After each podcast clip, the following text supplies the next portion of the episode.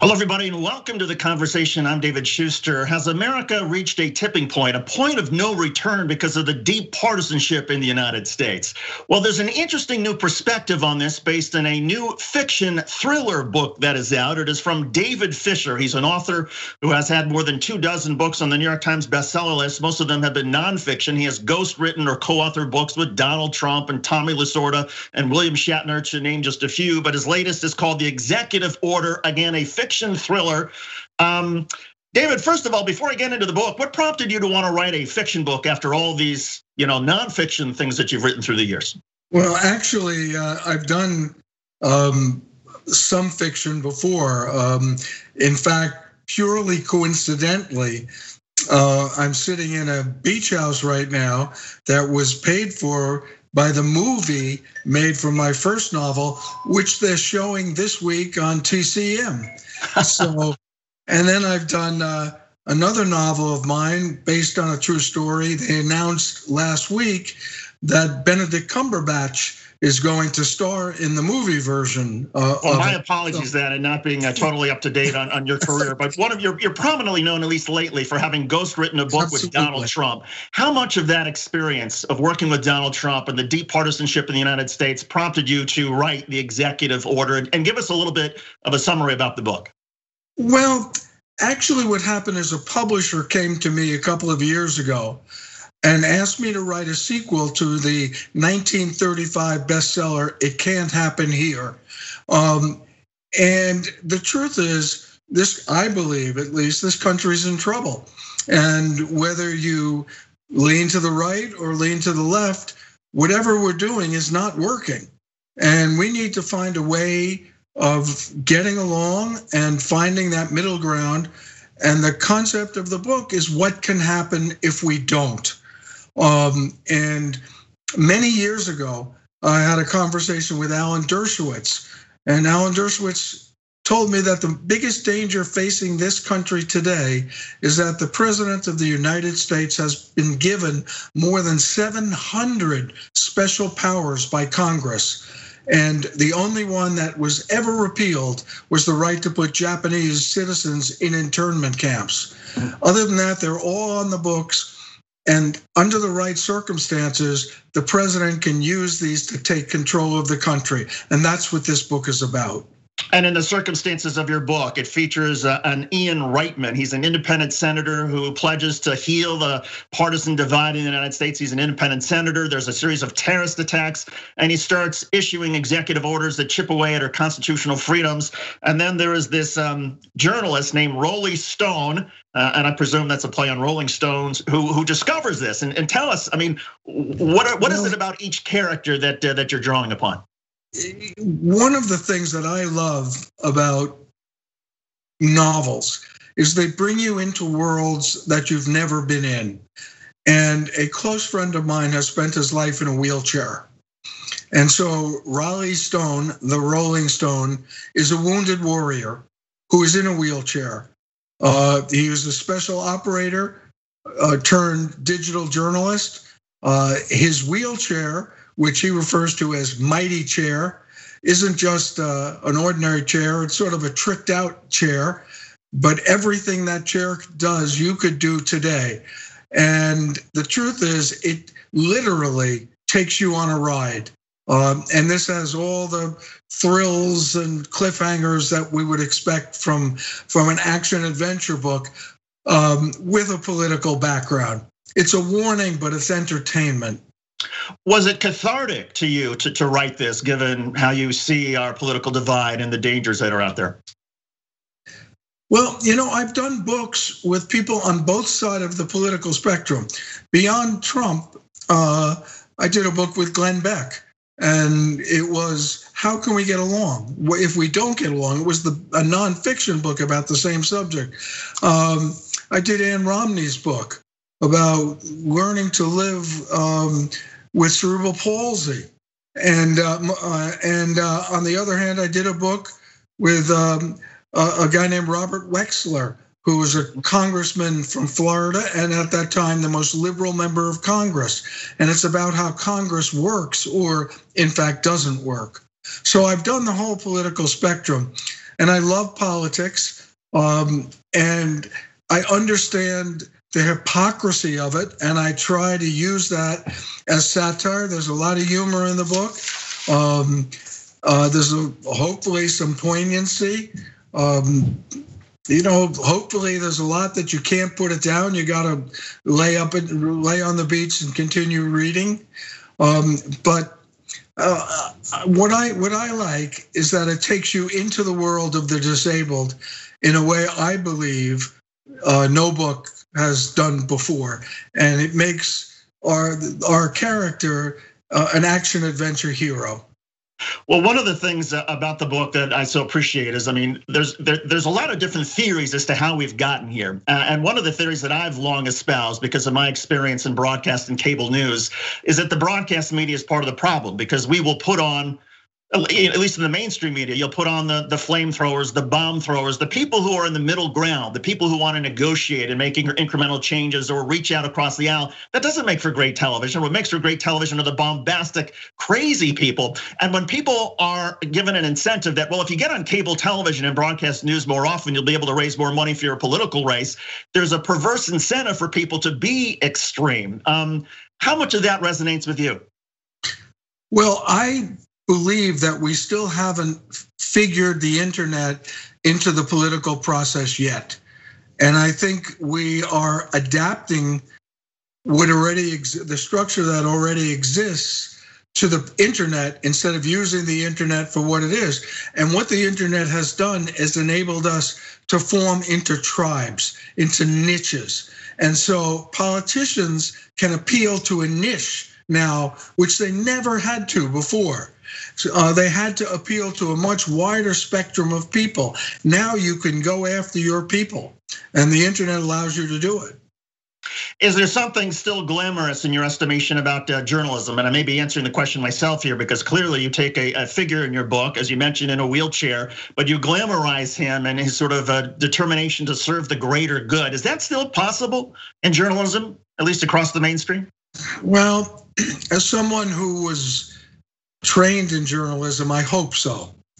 Um, one of the things that we need to figure out how to do is separate truth and not truth. Mm-hmm. And the problem is that on our computers, on the television, it looks the same and it sounds the same.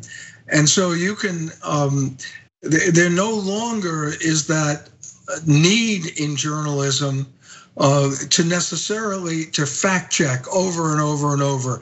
And so we're in this world where truth and untruth have the same weight. And the dangers of that, as we write about in the book, are incredible.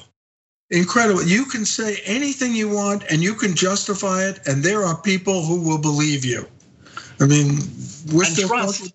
I'm sorry. Trust is a is a big theme in your book, not only for the main character and who he can trust to try to tell these truths, but also how the audience can trust information. Um, are there lessons from the book or things that, in terms of how we all decide what to trust and what to believe, that come through in the book that you think um, are, are good examples for for real society today? Boy, that's the question, isn't it? And um, what happens is we each have what the internet allows us to do is reinforce what we already believe. And that's a very dangerous thing. By watching only Fox or only CNN and MSNBC, you are constantly getting reinforced what you already believe. And you nod your head and say, I'm right, and I knew I was right, and they're wrong. And the whole concept of the book, Executive Order, is what happens uh, when, what's the extension of that, the far extension of that? What's the danger of it? Where do we go? And, and the scary part is no matter how much our rights become taken away from us, there are people who are going to support that there are people who are going to nod their head and say, yeah, that works because that guy is not getting uh, uh, whatever he needs. Um, and that speaks right to that speaks right to Donald Trump. Uh, in your estimation, is Donald Trump aware? Do you think of the uh, the damage and the dangerous course that largely he's put us on, or does he just see this as well? It's just sort of his own sort of game, and people will get over it. Donald Trump is the most fascinating combination of narcissism and insecurity I have ever met. It is mind boggling in person to spend time with him for exactly that reason. And so, whatever feeds the ego is what he accepts. And we've seen the result. And you can either say, I like it or I don't like it. But I, mean, that's up to each of us individually. Um, but it's uh, it's it, it. I think it's dangerous, and I think it's not based. You know, when people when I always read that Donald Trump has strategy, I always laugh. His strategy is whatever he is thinking at that moment. uh, David Fisher is an author. His latest book is the thriller, the fiction thriller, The Executive Order. It's something of a cautionary tale for all of us. And uh, David, so good of you to join us on the conversation. Thanks for doing this, and good luck to you. Well, thank you very much for having me. You're welcome.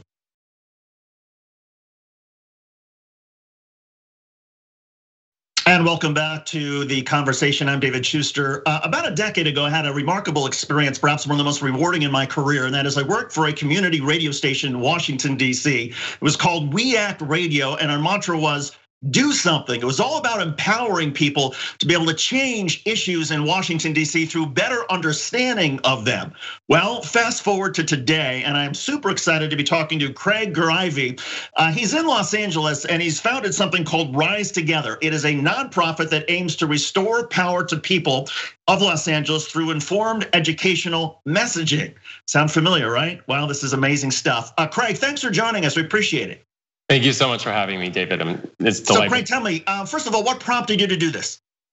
Uh, you know, I have a long history of being involved with nonprofits, and in my day job, I focus on the strategy that's needed to help create a better world, to reverse engineer solutions for major corporations and high profile individuals. And that all coalesced into the fact that LA can feel like it's sliding off of a cliff into an abyss with so many crises. And so I decided that I had to do something about it. Well, and, and what you're trying to do is uh, essentially uh, get more civic engagement on issues like homelessness and policing and affordability and, and crime. Um, so there's some there's some argument, and I would run up to this 10 years ago. People say, well, it's not enough for people just to know about these issues. There has to be some way for people to be actively involved. Would you agree with that?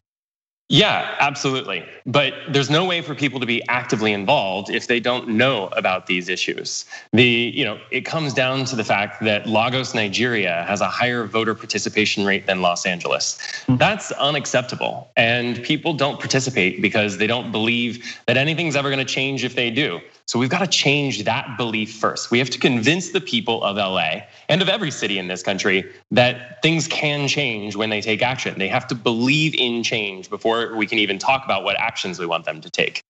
And to get people's attention, you have a series of billboards that have been up uh, across Los Angeles. Tell me a little bit about the, the billboard messaging and effort that you've undertaken. Absolutely. Well, one of the things we've noticed is that people can feel overwhelmed by the crises that confront them. Homelessness is out of control, affordability is intolerable, crime is skyrocketing. But giving them facts, real facts that they can talk about, helps anchor them. It helps them feel less overwhelmed and more like, okay, now I really want to do something about it. So we're running billboards, digital, social, direct mail, email to get people engaged, signing up for our grassroots movement to change the city. It's a fact, along with the important tagline it doesn't have to be this way. We've got to convince people that it doesn't have to be this way. They don't have to be overwhelmed. They just need to believe that change is possible. And then the rest is a simple uh, walk after that. And what's been the response to it doesn't have to be this way? How much traffic, how much attention are you getting from people who first hear about you or see you because of the billboards? A, lot. The answer is it feels like we've tapped into a well of discontent with hope and optimism. People want to believe that something better is possible.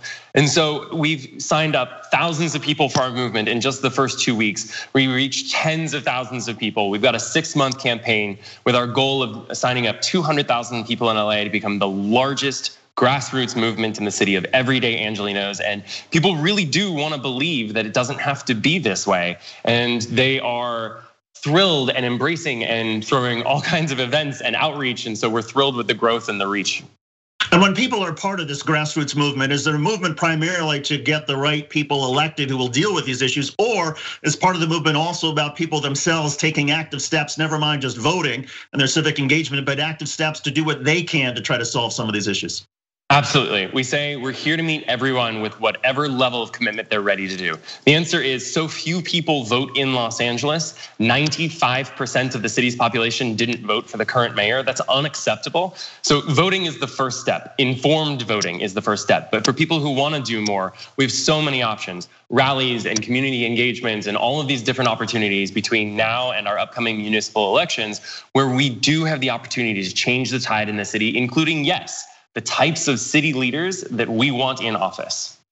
I remember somebody uh, years ago in Washington, D.C., telling me, look, you know, an issue like uh, crime is so complex to solve that we should just give up on everybody except the youngest generation and focus strictly on them. But I've also heard the other side of the coin that no, it's actually not as complicated as we like to, to make it seem. Uh, where do you come down on this? It is not as complicated as we like to make it seem. And I mean this in the nicest possible way, but the city leadership of Los Angeles like to make it seem complicated because they've all been in office for over 20 years. Some of them have been in office longer than I've been alive. Uh, the reality is that it's not that complicated to take proven effective solutions from cities around America to reduce homelessness. 18 cities in America have moved to functional zero long term homelessness. We can do that too. There are cities across America that are putting into place regulations that reduce crime, that bring affordability. It's actually very simple. It takes some guts, it takes some willingness to piss some people off, but you can do more and it's not that complicated. Is there one particular solution that you've seen from another city that really jumps out to you as something that you haven't been able to implement yet in Los Angeles, but you would like to try? Absolutely. I think most importantly, Los Angeles is under the same zoning it was in 1946. They've been trying to rezone the city for 10 years and haven't even rezoned one community. It makes it impossible for us to build responsibly, ethically. It makes us impossible to help people be able to long-term afford their rents because we we're not building anything new in the right ways anywhere we go. So in affordability, there are proven solutions around this country, but zoning is a first one and people just aren't even aware. 1946 is unacceptable. That's remarkable. What are some of the greatest challenges um, that you're facing as people, you know, hear about you and they're sort of interested? Um, is there a difficulty in not only, you know, once people come into the system, say, okay, there's something I like to do. Is there a difficulty in getting them to follow through? Uh, you know, there are a lot of enthusiastic people who have never been involved in politics who are signing up for movement, and that's great. For people who are aware of the things are going on in the city, there is a lot of skepticism. They have been burned so many times by leaders simply not showing up with promises. There's a lot of people who accuse us of being a front for someone, and the reality is we're funded by everyday people who give $25 or $2,500. And so overcoming that skepticism is important, but really the biggest challenge is just reaching as many people as possible in a far-flung, far-flung metropolis. You know, we need and continue to raise more resources every day to get the word out, to get people engaged and sharing our message. And that's the biggest challenge, but it's also a good one because it's solvable.